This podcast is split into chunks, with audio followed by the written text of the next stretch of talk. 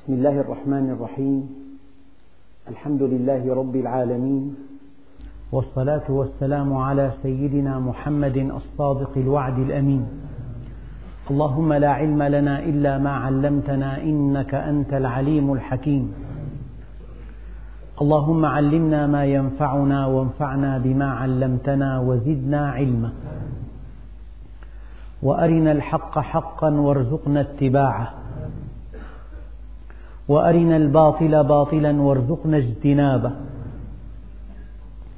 واجعلنا ممن يستمعون القول فيتبعون أحسنه وأدخلنا برحمتك في عبادك الصالحين.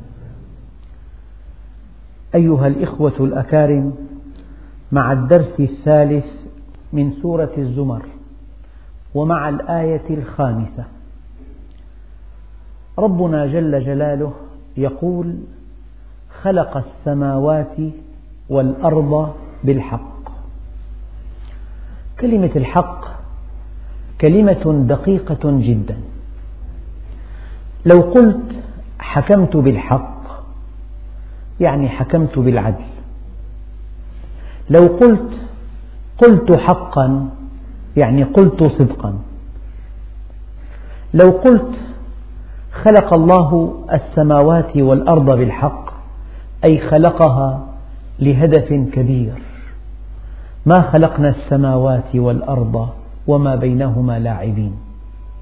لو قلت خلق الله السماوات والأرض بالحق أي خلقها خلقا ثابتا لأن خلق الله أساسه العلم فخلقه ثابت. وهذا معنى قوله تعالى وما خلقنا السماوات والأرض وما بينهما باطلا. فيتضح لكم من هذه الأمثلة أن كلمة حق إن جاءت مع القول تعني الصدق القول المطابق للحقيقة. إن جاءت إخبارا أي مطابقة للواقع. إن جاءت في معرض الخلق أي خلق له هدف كبير. إن جاءت في معرض آخر أي بعيد عن اللعب والعبث. اللعب والعبث فكلمة بالحق كلمة لأن الله حق. إذا قلت وفقت بينهم بالحق أي بالحكمة. إذا قلت فعلت الحق أي فعلت ما يرضي الحق لأن الله هو الحق. فهذه الكلمة دقيقة لأن لها معان كثيرة بحسب السياق. فمن أولى معانيها أن الشيء إما أن يقوم على علم وإما أن يقوم على جهل. فإذا قام شيء على جهل لا بد من أن ينهار. إذا قام مذهب على أساس من الجهل أو على أساس من الهوى أو من المصلحة هذا المذهب لا يلبث أن ينهار. لأنه قام على مصلحة أو قام على جهل أو قام على هوى. أما إذا قام على الحق يعني قام على أسس علمية والعلم علاقات ثابتة الشيء الحق هو الشيء الذي بني على علم. وكل شيء بني على علم يحمل طابع الاستمرار. إذا الشيء الحق هو المستمر الباطل هو الذي سينهار. جدار بني على الحق بني وفق الشاقول. وضعت المواد بشكل مدروس وكاف هذا الجدار لا يقع. أما إذا بني من غير شاقول بني مائلا والمواد غير جيدة هذا الجدار لا بد من أن يقع. فبادئ ذي بدء الشيء الحق الذي بني على أسس علمية. ربنا سبحانه وتعالى بكل شيء عليم. لذلك خلقه كامل. خلقه كامل لأنه عليم. علم ما كان وعلم ما سيكون وعلم ما لم يكن لو كان كيف كان يكون. هذا الشيء أسس بالحق يعني أسس لهدف نبيل. لا تؤسس الملاهي لهدف نبيل لكن تؤسس الجامعات مثلا لترسيخ الحقائق ولترسيخ القيم نقول هذه الجامعة أنشئت بالحق. جامعة أساسها الحقيقة والفضيلة. أما الملهى أسس بالباطل لإفساد النفوس لترويج الباطل لتزيين المعصية. كلمة الحق إذن لها معاني كثيرة. إذا وردت مع الخلق أي أن هذا الكون بني على علم على علم الله عز وجل. أن هذا الكون خلق لهدف نبيل لهدف كبير وما خلقت الجن والإنس إلا ليعبدون. هذا الكون خلق ليبقى لأن الإنسان خلق ليبقى بمعنى أنه خلق لجنة عرضها السماوات والأرض. لو أن الإنسان خلق لأمد قصير وبعد ذلك ينتهي كل شيء هناك سؤال كبير. هل العشر سنوات لا تستأهل كل هذا الكون. لكن الإنسان خلق ليبقى في جنة عرضها السماوات والأرض. كلمة بالحق في اللغة أي لابس الحق خلق السماوات والأرض. وكلمة الحق هو الله جل جلاله.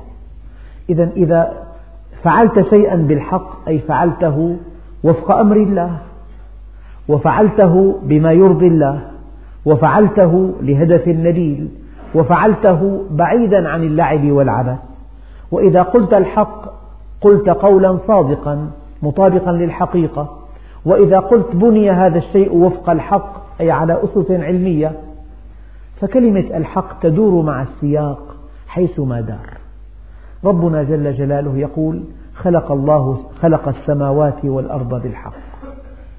يعني هذا الكون العظيم ليس من أجل أن تعيش سنوات معدودة وينتهي كل شيء.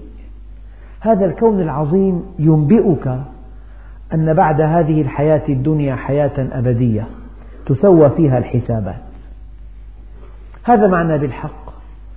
خلق وفق أسس علمية. خلق لهدف نبيل. خلق ليكون للإنسان دليلا إلى الله عز وجل. وليبقى الإنسان في جنة الله إلى أبد الآبدين. خلق وفق الحكمة خلق وفق الرحمة خلق وفق أسماء الله الحسنى لأن الله هو الحق. وذكرت لكم في درس سابق أن كلمة السماوات والأرض هي التعبير القرآني الذي يرادف الكون. الكون ما سوى الله. وفي القرآن تأتي كلمة السماوات والأرض لتعبر عن كل شيء سوى الله. نعم. والخلق بالحق انظر. يجب أن تصل إلى الحق من خلال خلق الله عز وجل. لأن الحق لابس خلق الله. تصل إلى الحق. الشيء الذات الكاملة. كمالا مطلقا.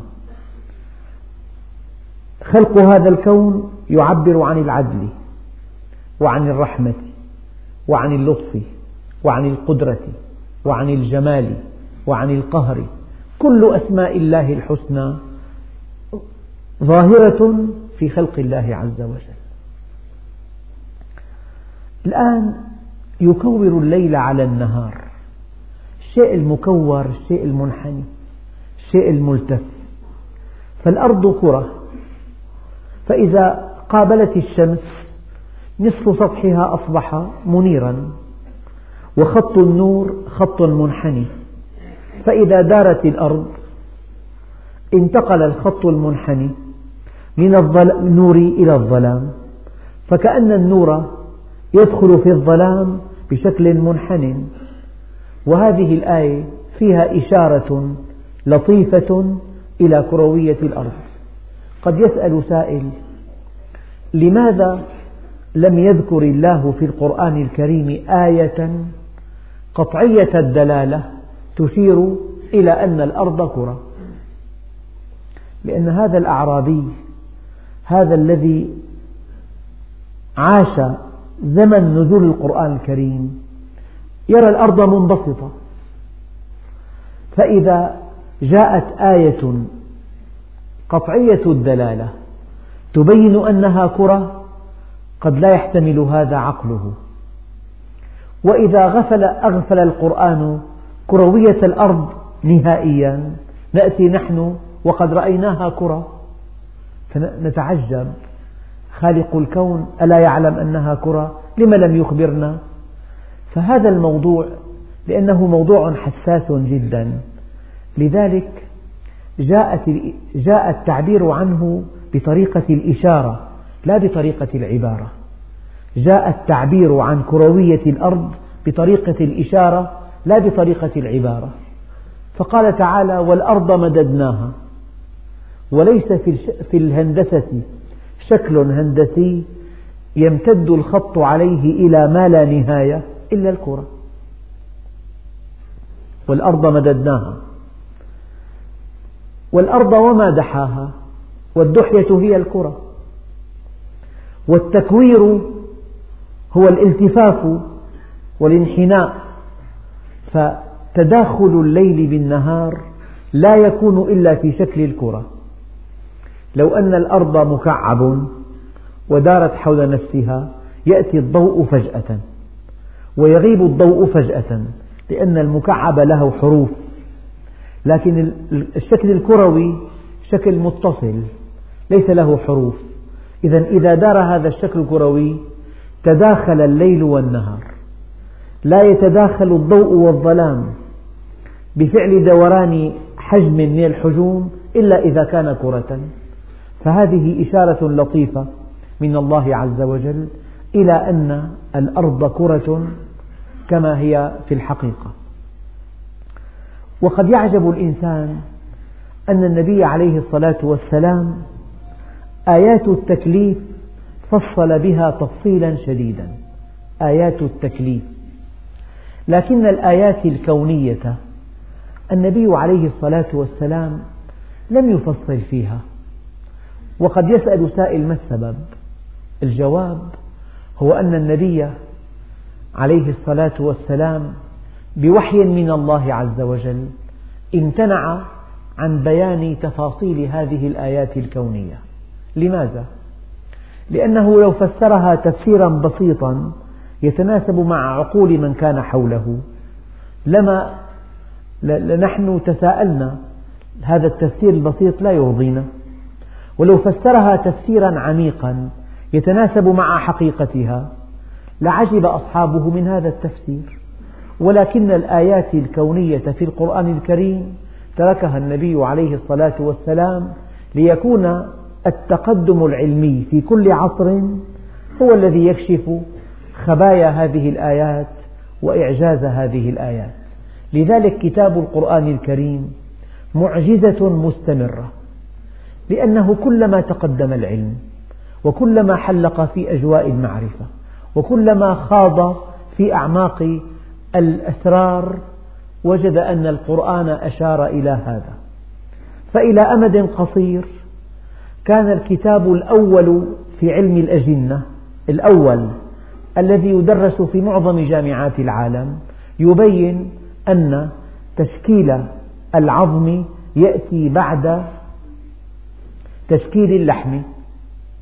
لكن القرآن يذكر عكس ذلك.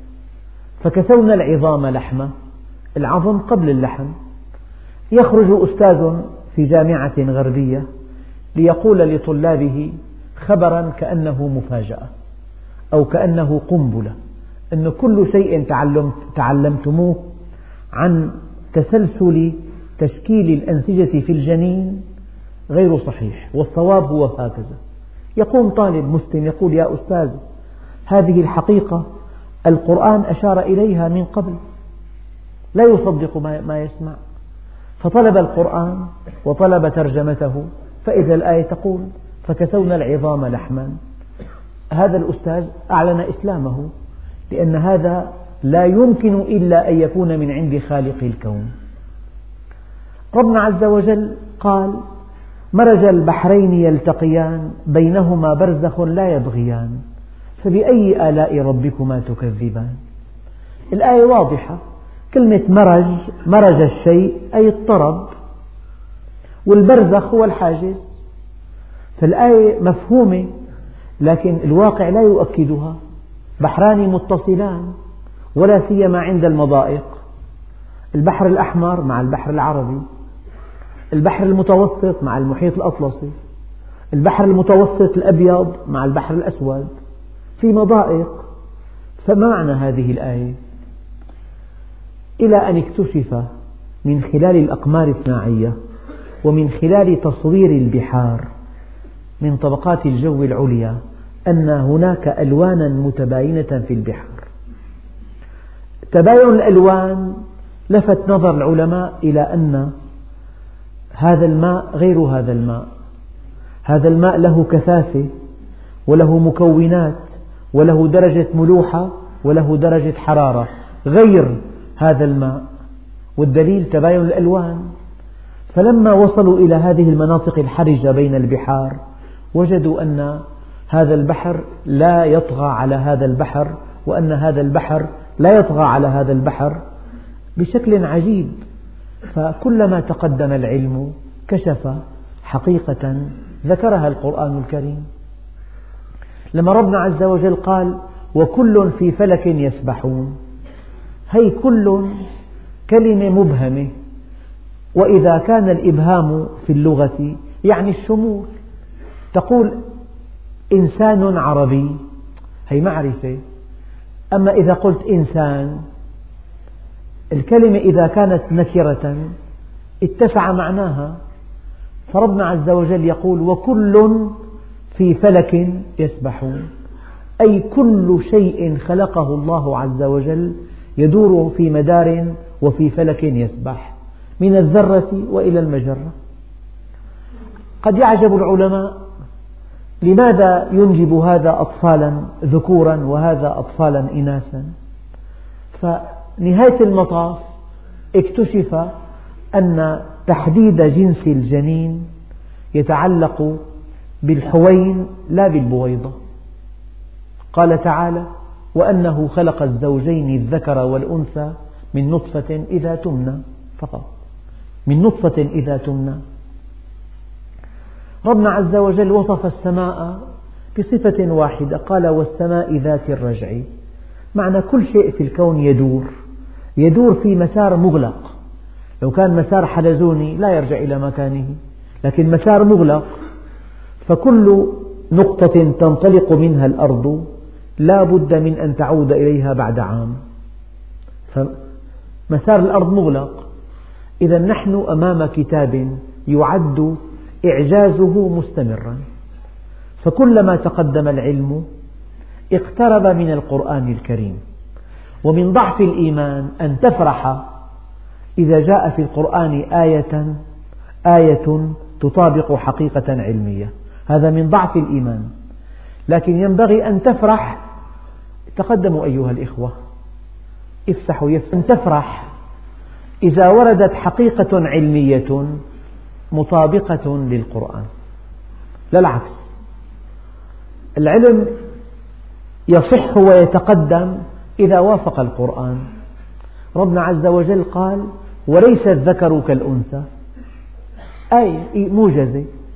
فإذا أردنا أن نجري مساواة مطلقة تامة بين الرجل والمرأة فهذا مخالف للقرآن الكريم.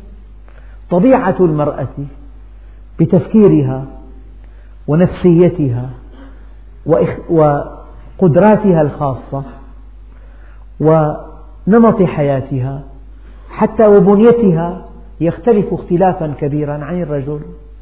فربنا عز وجل يقول وليس الذكر كالأنثى. فأي نظام اجتماعي؟ أو نظام اقتصادي يقيم مساواة تامة في العمل والأجور وما إلى ذلك بين المرأة والرجل فهذا مخالف للحقيقة مخالف للواقع. أي نظرية تقوم على جهل لا بد من أن تنهار هذه ليست بالحق. إذا أي نظام يوضع خلاف بنية النفس لا ينجح ولا يستمر لا بد من أن ينهار. هناك أمثلة كثيرة جدا تدل على أن, أن هذا القرآن فيه إعجاز مستمر.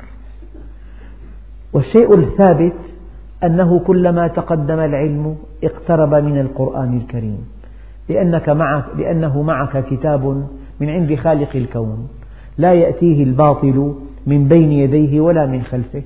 الباطل الشيء المتغير يعني أحيانا بيكون كاتب عظيم الشأن لكن ما أحاط بكل العلوم. ما من كتاب من صنع البشر إلا والزمن يكشف بعض أغلاطه. أبدا. اقرأ مقالة قبل خمس سنوات. ترى فيها أشياء غير صحيحة. وقتها بدت لك صحيحة. أما الآن طبيعة التطور يكشف خطأها. يعني هذا شيء ثابت. أنا قرأت مرة كتاب لعالم جليل جليل كبير كبير. يقول أنه الإنسان إذا أكل بخار الطعام يصعد إلى الدماغ وكأن البطن آه، جوف متصل جوف متصل. هذا شيء مناقض للعلم. لكن طبعا لا يؤاخذ لأنه معطيات العلم وقتها لم تكن تسمح له أن يعرف الحقيقة.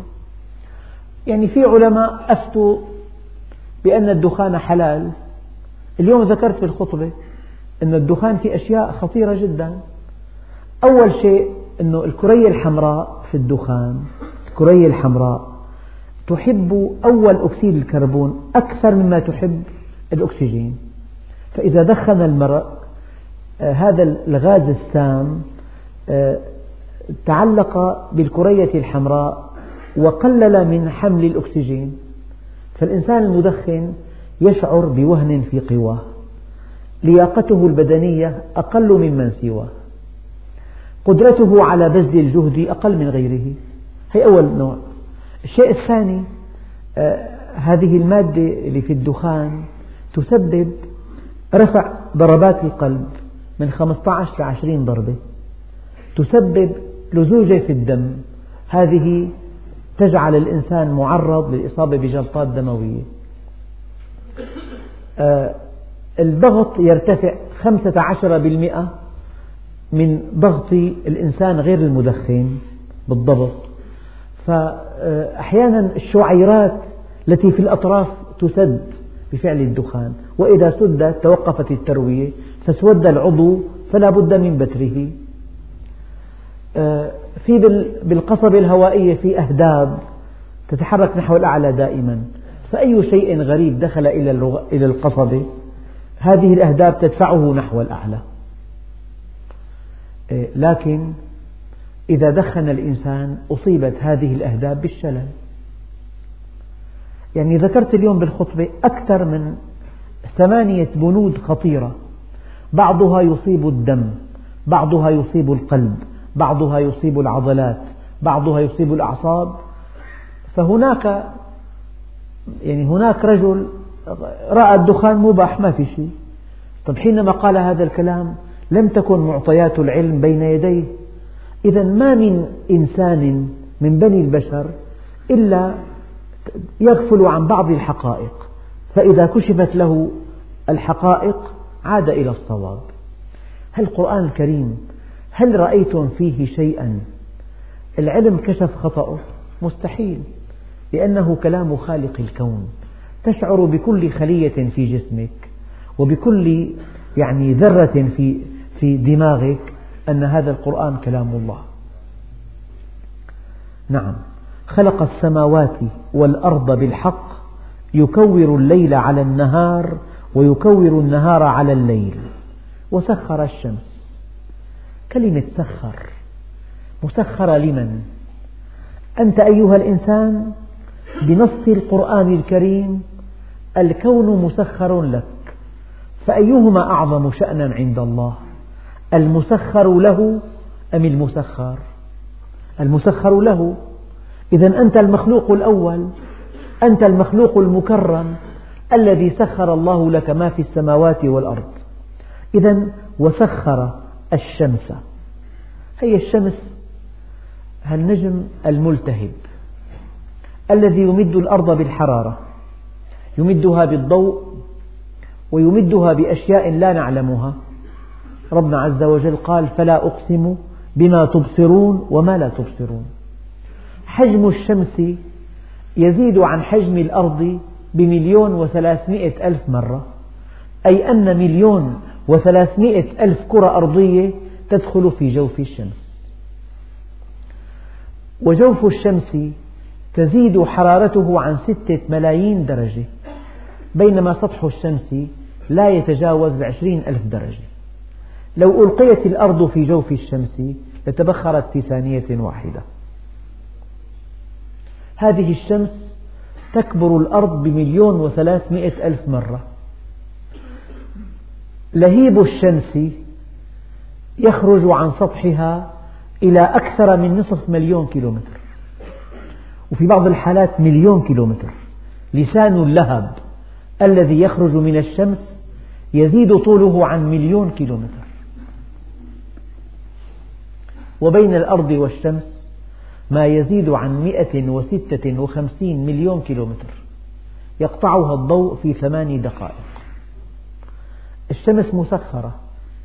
لو أنها انطفأت فجأة لأصبحت الأرض قبرا متحركا. لأن الأرض من دون شمس تصبح حرارتها تصل حرارتها إلى درجة الصفر المطلق. والصفر المطلق 270 درجة تحت الصفر. وفي هذه الدرجة ربما توقفت الذرات عن الحركة. وإذا توقفت عن الحركة تلاشى الجسم. انتهى. كل جسم له ذرات والذرة فيها نواة كهارب. أساس الحياة هي الحركة الدائمة وكل في فلك يسبحون. إذا الله عز وجل سخر الشمس. هناك أقوام عبدوا الشمس من دون الله. ربنا عز وجل قال لا تسجدوا للشمس ولا للقمر واسجدوا لله الذي خلقهم. في أقوام بآسيا عبدوا البقر أقوام عبدوا الشمس والأولى أن يعبد الإنسان خالق الشمس والقمر وأن يعبد خالق هذه الأنعام التي سخرت لنا. وسخر الشمس.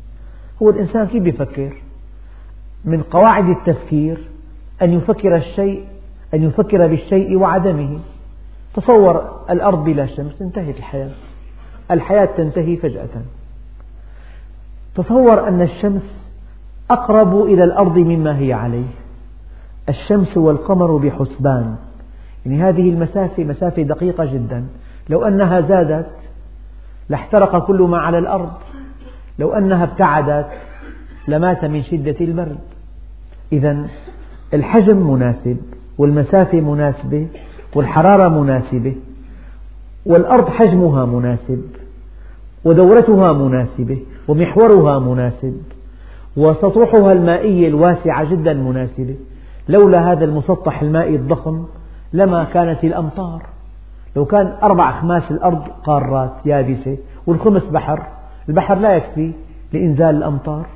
لكن أربعة أخماس السطح بحر وشمس وتبخر ورياح من أجل أن تنعقد الأمطار فتنبت الزرع والكلأ لكم ولأنعامكم كما قال الله عز وجل متاعا لكم ولأنعامكم. وسخر الشمس والقمر كل يجري لأجل مسمى.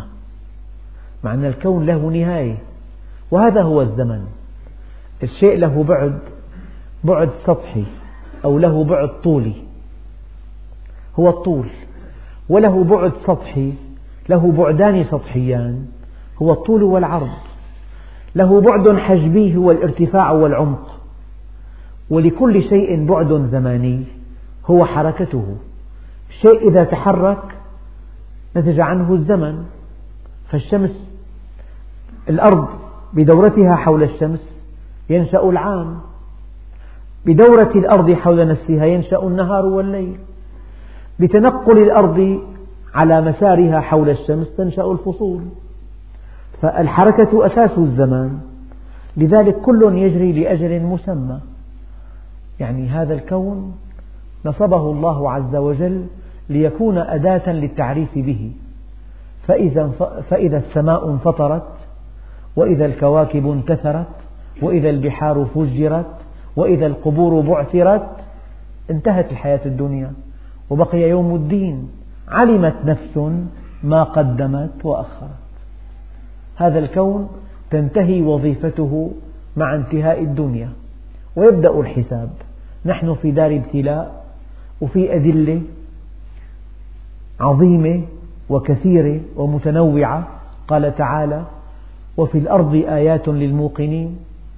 وبعد هذه الأدلة وبعد انقضاء العمر لا بد من وقفة بين يدي الله عز وجل ليحاسب فيها الإنسان. إذا خلق السماوات والأرض بالحق يكور الليل على النهار ويكور النهار على الليل. معناها الأرض كرة. ومعناها تدور حول نفسها ومعناها الشمس متألقة وهي منبع الضوء والحرارة ومعناها أن الأرض لها دورة حول نفسها ودورة حول الشمس. هذا كله مستفاد من قوله تعالى يكور الليل على النهار ويكور النهار على الليل وسخر الشمس والقمر. كل يجري لأجل مسمى ألا هو العزيز الغفار. من أدق تعريفات العزيز. إذا قلت هذا الشيء عزيز يعني يحتاجه الناس جميعا. مادة أولية الخيط مثلا لك مادة أولية. السكر لأكثر الصناعات الغذائية. فالشيء العزيز الذي يحتاج تشتد الحاجة إليه. والشيء العزيز لكي بضاعة عزيزة يعني نادرة قليلة. والشيء العزيز هو الذي يندر وجوده. والشيء العزيز المنال يصعب الوصول إليه. إذا وصفنا الأشياء بأنها عزيزة بأنه عزيز أي تشتد الحاجة إليه ويندر وجوده ويصعب الوصول إليه. أما إذا وصفنا الذات الإلهية وصفنا الله بأنه عزيز كما وصف نفسه نقول يحتاجه كل شيء في كل شيء. هذا الافتقار. يحتاجه كل شيء في كل شيء. أنت أيام تحتاج شخص لشيء واحد يعطيك مال. شخص يعالجك. الأشخاص تحتاجهم في حاجة واحدة. لكن الله عز وجل تحتاجه في كل شيء. لا أنت وحدك بل كل شيء. لا المخلوقات الكائنات كلها الجماد والحيوان والإنسان يحتاجه كل شيء في كل شيء. وإذا قلت يندر وجوده في الأشياء الله جل لا, لا ثاني له لا شريك له لا ند له لا مثيل له. والمعنى الثالث أنه يستحيل أن تحيط به. يمكن أن تصل إليه بعقلك. يمكن أن تتصل به بنفسك. أما أن تحيط به مستحيل. ربنا عز وجل يقول ألا هو العزيز الغفار. مع كل هذه العظمة هو غفار. هي اسمين متكاملين. هو عظيم عظيم. لا مثيل له لا ثاني له لا شبيه له لا شريك له. يحتاجه كل مخلوق. كل شيء في كل شيء. يستحيل الوصول إليه. ومع ذلك خلقكم ليغفر لكم. ألا هو العزيز الغفار. يعني لو, لو تأملت في خلق السماوات والأرض لوجدت أن الله عزيز غفار. يعني عظيم ومن جهة ثانية خلقك ليغفر لك. خلقكم من نفس واحدة. يعني تفرقة ما في عند الله عز وجل. البشر جميعا مدعوون لفضل الله عز وجل. ما في طبقية؟ كل البشر مخلوقون للجنة. لو أن الناس لو أن الله عز وجل كما يزعم بعض الجهلة خلق النار وخلق لها من يدخلها وخلق الجنة وخلق لها من يدخلها هذا يتناقض مع هذه الآية. خلقكم من نفس واحدة من طبيعة واحدة. لذلك طبيعة الإنسان واحدة. الإنسان إذا كان جاهلا كلا إن الإنسان ليطغى أن رآه استغنى. هذه طبيعته. إذا كان في غفلة عن ربه وشعر بقوته أو بغناه أو بتفوقه يطغى. هي حقيقة بالإنسان. هي من طبيعة الإنسان. يا أيها الإنسان إنك كادح إلى ربك كدحا فملاقيه. طبيعة الحياة الدنيا أنه لن تصل إلى شيء إلا ببذل جهد كبير. إنك كادح إلى ربك كدحا فملاقيه طبيعة الإنسان أنه مبتلى. إنا خلقنا الإنسان من نطفة أمشاج نبتليه فجعلناه سميعا بصيرا. يا داود ذكر عبادي بإحساني إليهم فإن النفوس جبلت على حب من أحسن إليها. وبغض من أساء إليها. لو تتبعتم طبيعة الإنسان من خلال القرآن. الإنسان خلق هلوعا إذا مسه الشر جزوعا وإذا مسه الخير منوعا الإنسان خلق من عجل. الإنسان خلق ضعيفا الإنسان آه، حادث. هل أتى على الإنسان حين من الدهر؟ لم يكن شيئا مذكورا. الإنسان مبتلى الإنسان كادح الإنسان أوتي القدرة على الإدراك في قوة مدركة. الإنسان علمه البيان الإنسان كما قلت آه، عزول يطغى أن رآه استغنى. خلق البشر جميعا من طبيعة واحدة. هذه الطبيعة لصالحهم لصالح إيمانهم لصالح إقبالهم على الله. لصالح تحقيق الهدف الكبير الذي خلقوا له في الدنيا. خلقكم من نفس واحدة. كلمة آية دقيقة جدا. خذها من الناحية المادية. تلاقي شركة بشمال كندا تصنع دواء. هذا الدواء يصدر إلى جنوب أستراليا. في مادة مسكنة. يأخذه إنسان في جنوب أستراليا وبين البلدين بحار شاسعة. وهناك انقطاع بين البلدين ومع ذلك المادة الفعالة في شمال كندا تؤثر وتفعل فعلها في جنوب أستراليا. معناها الإنسان بنيته واحدة بنية جسمه واحدة. وربنا عز وجل يعني في خلقه إشارتان. الإشارة الأولى أنه واحد الأساس واحد. وفي خلقه تنويع.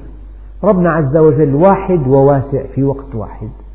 فكل إنسان له شكل له شكل وله لون وله نبرة خاصة وله رائحة جلد خاصة وله قزحية خاصة وله زمرة دموية خاصة وله نسيج آه، وله زمرة نسيجية خاصة وله بصمة خاصة. هي هوية. رائحة جلده هوية. لا يتشابه إنسانان في الأرض برائحة جلديهما. القزحية توقيع. شكل أحدث بحث علمي الآن. شكل القزحية لا يشركك فيه أحد. حتى الآن في أجهزة أقفال لا تفتح إلا على شكل قزحيتك. تضع عينيك عليه فيفتح الباب. لأنه الإنسان ينفرد بنسيج خاص في قزحيته وينفرد ببصمة خاصة وينفرد بتركيب دموي خاص وينفرد برائحة خاصة وبنبرة صوتية خاصة. هي كلها هويات له. فالإنسان فرد تكريما له. الله جعله فرد لا شبيه له. وهذا من اسم الله جل جلاله. فتكريما للإنسان جعله فردا وجعله مختارا وجعله وجعل الإنسان فوق هذا وذاك جعله مشرعا يعني أعطاه آيات آه، احتمالية ظنية الدلالة. فالإنسان يجتهد في استنباط الأحكام. إذا سمح الله له أن يكون مشرعا حينما كلفه أن يجتهد من نصوص ذات طابع كلي الأحكام التفصيلية. والإنسان سمح له أن يبدع لأن طبيعة الكون فيها إمكان أن تبدع فيها. في مورثات في كروموسومات في أشياء كثيرة. تلاقي اخترعوا وردة سوداء اخترعوا أشجار مقزمة اخترعوا أشجار معملقة. في تطويرات كثيرة جدا. هذا ليس سبقا من الإنسان لا بعلم الله. ربنا عز وجل صمم الكون بطريقة الإنسان يبدع بها. فالإنسان مبدع والإنسان مشرع والإنسان فرد لا ثاني له والإنسان مريد هذا كله تكريم للإنسان.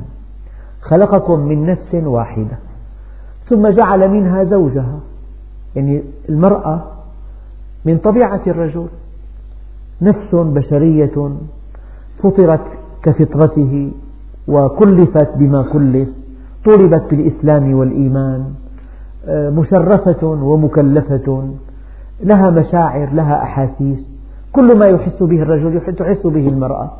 إذا مخلوق والدليل الله عز وجل قال من عمل صالحا من ذكر أو أنثى وهو مؤمن فلنحيينه حياة طيبة.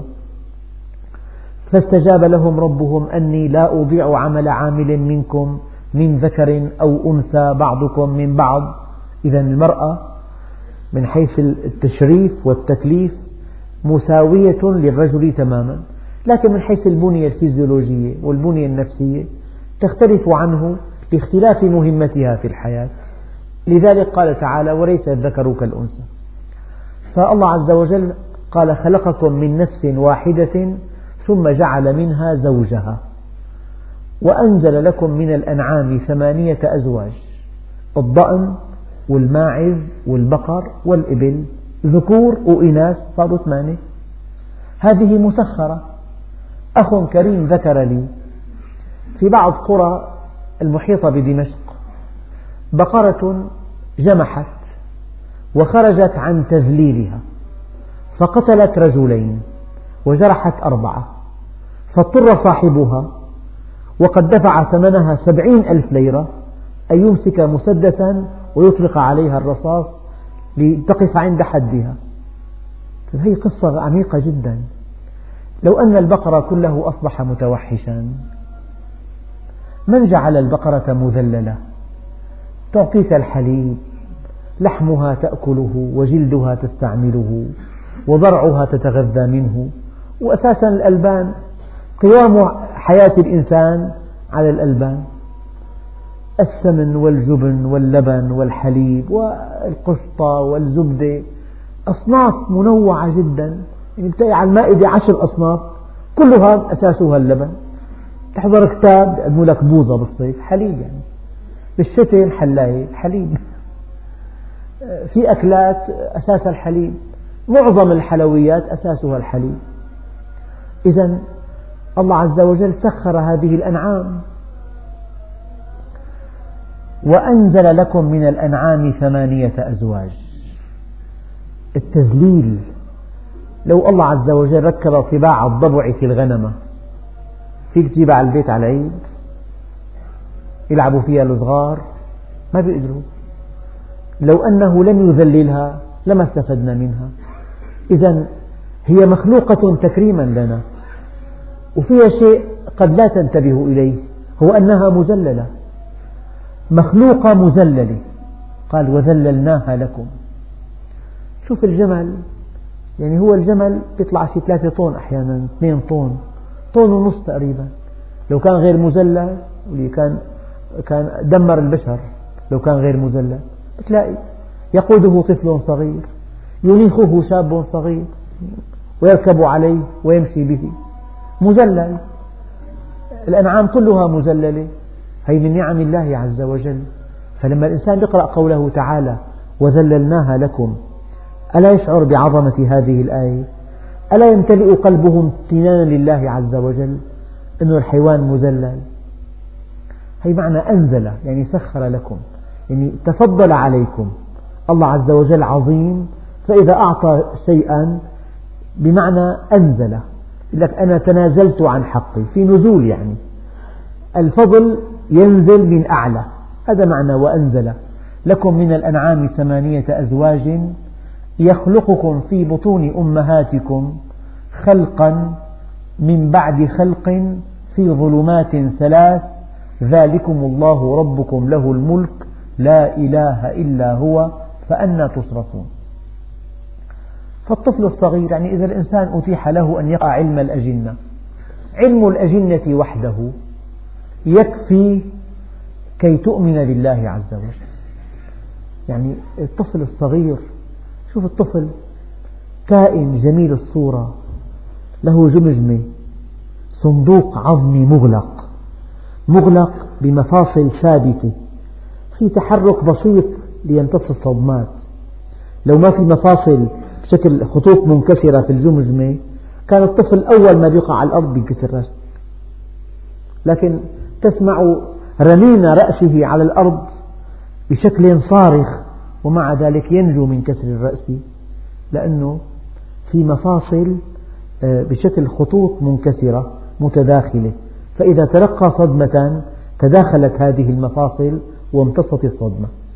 والآن أحدث الأجهزة تبنى على هذه الطريقة.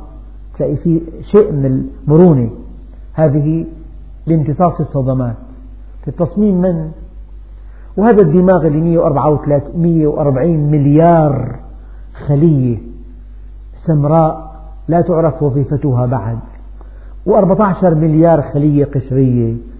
فيها المحاكمة والتفكر والتذكر والتخيل والتصور في مركز السمع والبصر والرؤية والحركة وتوازن السوائل والتوازن الحراري ومركز الغد والغدة النخامية 150 ألف عصب موصولة بها ملكة الجهاز الهرموني تفرز 12 هرمون نصف غرام وزنها ملكة تسيطر على كل الغدد الصماء في الجسم وزنها نصف غرام. مربوطة مع الجهاز العصبي 150 ألف عصب تفرز مادة واحدة هرمون النمو مؤلف من 188 حمض أميني والحمض الأميني أعقد تركيب كيماوي. ولازم يكون في بالدم 10 ميكروغرام من هذا من هذا الهرمون لينمو النمو الطبيعي وإلا يتعملق الإنسان أو يتقزم. هي النخامية بتفرز 12 هرمون. هرمون النمو هرمون الجنسي هرمون الثدي إفراز الحليب هرمون توازن السوائل هرمون توازن الحراري. شيء لا يعلمه إلا الله. يخلقكم في بطون أمهاتكم. أساسه نطفة نطفة. نطفة صار جمجمة وأعصاب وخلايا عصبية وصار مخ ومخيخ وبصرة سيسائية ونخاع شوكي. أعصاب محورية. أعصاب حركة وأعصاب حس وأوردة وشرايين وقلب ودسامات محكمة تماما وثقب بوتال بيتسكر عند الولادة. تكون في دورة صغرى يصير في دورة كبرى ورئتين وشعب هوائية. ومعدة فيها 35 مليون بكل مليون عصارة هاضمة. تفرز لتر ونصف حمض كلور الماء هذا الهضم بيتم فيه. ولسه السؤال المحير لماذا لا تهضم, تهضم المعدة نفسها؟ تاكل أيام أبوات تاكل. الأبوات معدة. ليش الأبوات تبع الخروف هضمتها ومعدتك ما انهضمت سؤال كبير هذا. لماذا لا تهضم المعدة نفسها؟ فالله عز وجل يلفت نظرنا إلى يلفت نظرنا إلى آياته في أجسامنا. خلقا من بعد خلق نطفة. النطفة هي عبارة عن حوين رأس وعنق وذنب. إذا دخل إلى البويضة التصق بها في مادة نبيلة إلى غشاء رقيق بتمزق الغشاء. المادة تؤثر بجدار البويضة. تثقبه بتدخل بتسكر الباب اكتفت بواحد. ما في تعدد أزواج عند البويضة. دخل أقوى حوين. الحوين في عليه مورثات. المورثات مجموعة خمسة آلاف مليون معلومة. مبرمجة. خمسة آلاف مليون معلومة مبرمجة في الحوين وخمسة آلاف مليون معلومة مبرمجة في البويضة. إنا خلقنا الإنسان من نطفة أمشاج نبتليه. بعدين بينقسموا. بتنقسم البويضة الملقحة إلى عشرة آلاف قسم دون أن يزيد حجمها. ماشي بأنبوب رقيق لأنه دقيق جدا. لو زاد حجمها كانت تعصى وفي الرحم يزداد حجمها. من مضغة إلى إلى من نطفة إلى علقة إلى مضغة مخلقة وغير مخلقة إلى عظم إلى لحم إلى طفل صغير يبكي. بيباركوا لبعضهم إجا مولود. طفل له عينان وله أذنان وله شعر وله أنف وله فم وله لسان وله أيدي وله أصابع وله سلاميات. بيتحرك بيبكي بيضحك بيشرب حليب. طريق سالك مفتوح الطريق. بده مين ينظفه بعدين. معناتها انهضم الحليب. هي كلها آيات بين أيدينا. بين أيدينا جميعا. يخلقكم في بطون أمهاتكم خلقا من بعد خلق. في ظلمات ثلاث. ظلمة غشاء الجنين. الغشاء الذي يحيط بالجنين هذا الخلاص. وظلمة الرحم وظلمة بطن المرأة. البطن مظلم. بداخل الرحم بداخل الرحم هو. والرحم هذا العضو في المرأة حجمه سبعة ونصف سنتيمتر مكعب. سبعة ونصف يعني كالإجاصة تماما. بعد الحمل بصير حجمه يأخذ كل حجم البطن. طيب كيف الجنين كيف يخرج؟ قال تعالى ثم السبيل يسره. هناك هرمون يأمر عظم الحوض فيتباعد. الولادة عملية في منتهى التعقيد. لو درستم علم الأجنة وعلم الولادة شيء لا يصدق الجهاز العظمي الحوض يتمفصل ويتباعد. قال ثم السبيل يسره تلاقي الطفل الصغير تقريبا رأسه قريب من عرض كتافه. له, له نسب غير نسب الكبير. لو كان رأسه بحجم وكتافه ما بيطلع. لكن تقريبا في له شكل انسيابي يطلع منه. ثم السبيل يسره. الرحم لما بيضغط لو أن الطريق مفتوح أمامه لقذف الطفل 12 متر. أقوى عضلة في النوع البشري هي عضلة الرحم. الرحم هذا يتقلص تقلصا خفيفا لطيفا ليخرجه شيئا فشيئا. بعد أن يولد يتقلص الرحم تقلصا شديدا. قال هذا التقلص الشديد من أجل أن يغلق عشرات ألوف الأوعية الدموية التي فتحت. الطبيب أو القابلة تضع يدها على الرحم تراه كالصخر تقول ولادة سليمة الرحم بعد الولادة يصبح صخريا. تقلص قبل الولادة تقلص لطيف لئلا يموت الطفل. بعد بعد الولادة تقلص عنيف. العلماء قالوا لو تبادل هذان التقلصان لماتت الأم ووليدها. لو تقلص تقلصا حادا يموت الطفل. بعد الولادة تقلص لطيف تموت المرأة من النزيف لأنه فتصميم من؟ تصميم الله عز وجل. هذا خلق الله. قال يخلقكم في بطون أمهاتكم خلقا من بعد خلق في ظلمات ثلاث ذلكم الله ربكم له الملك. هذا هو الله. هذه أفعاله. هذا خلقه. يتبدى من خلال خلقه علمه علمه وحكمته وخبرته ورحمته ولطفه ومحبته. في, حيوان في هناك حيوانات تأكل أطفالها. لكن ربنا عز وجل الإنسان مكرم أودع في قلب الأم رحمة ما بعدها رحمة. قلب الأم وحده آية من آيات الله. قلب الأم طبعا المؤمنة وحده آية من آيات الله عز وجل. نعم. ذلكم الله ربكم له الملك لا إله إلا هو ما في غيره. وين رايحين؟ فأنا تصرفون. وين ماشي؟ السعادة من هنا. السعادة والسلامة والراحة النفسية والطمأنينة وسعادة الآخرة والبرزخ والقبر. والتوفيق في الدنيا بالزواج وبالعمل وبالصحة. كل الخير من طريق الإيمان ماشي بالعكس. وين رايح يعني إذا كان أب شاف ابنه هيأ له مدرسة أرقى مدرسة وأعطاه كل لوازمه والأب رأى ابنه يمشي بطريق آخر. وين رايح تعال هون. وين رأيح؟ هذا الطريق طريق الملاهي. هنا طريق العلم طريق المستقبل. ربنا عز وجل قال ذلكم الله ربكم له الملك. لا إله إلا هو ما في غيره. فأنا تصرفون. وفي آيات أخرى إن شاء الله تعالى يقول الله عز وجل إن تكفروا فإن الله غني عنكم ولا يرضى لعباده الكفر وإن تشكروا يرضه لكم ولا تزر وازرة وزر أخرى ثم إلى ربكم مرجعكم فينبئكم بما كنتم تعملون إنه عليم بذات الصدور. هذه الآية إن شاء الله نؤخرها إلى درس قادم والحمد لله رب العالمين. بسم الله الرحمن الرحيم. الحمد لله رب العالمين والصلاة والسلام على سيدنا محمد الصادق الوعد الأمين. اللهم أعطنا ولا تحرمنا وأكرمنا ولا تهنا وآثرنا ولا تؤثر علينا وأرضنا وارض عنا. اقسم لنا من خشيتك ما تحول به بيننا وبين معصيتك. ومن طاعتك ما تبلغنا بها جنتك ومن اليقين ما تهون به علينا مصائب الدنيا. ومتعنا اللهم بأسماعنا وأبصارنا وقوتنا ما أحييتنا. واجعله الوارث منا. واجعل ثأرنا على من ظلمنا. وانصرنا على من عادانا. ولا تجعل الدنيا أكبر همنا ولا مبلغ علمنا. ولا تسلط علينا من لا يخافك ولا يرحمنا مولانا رب العالمين والحمد لله رب العالمين الفاتحة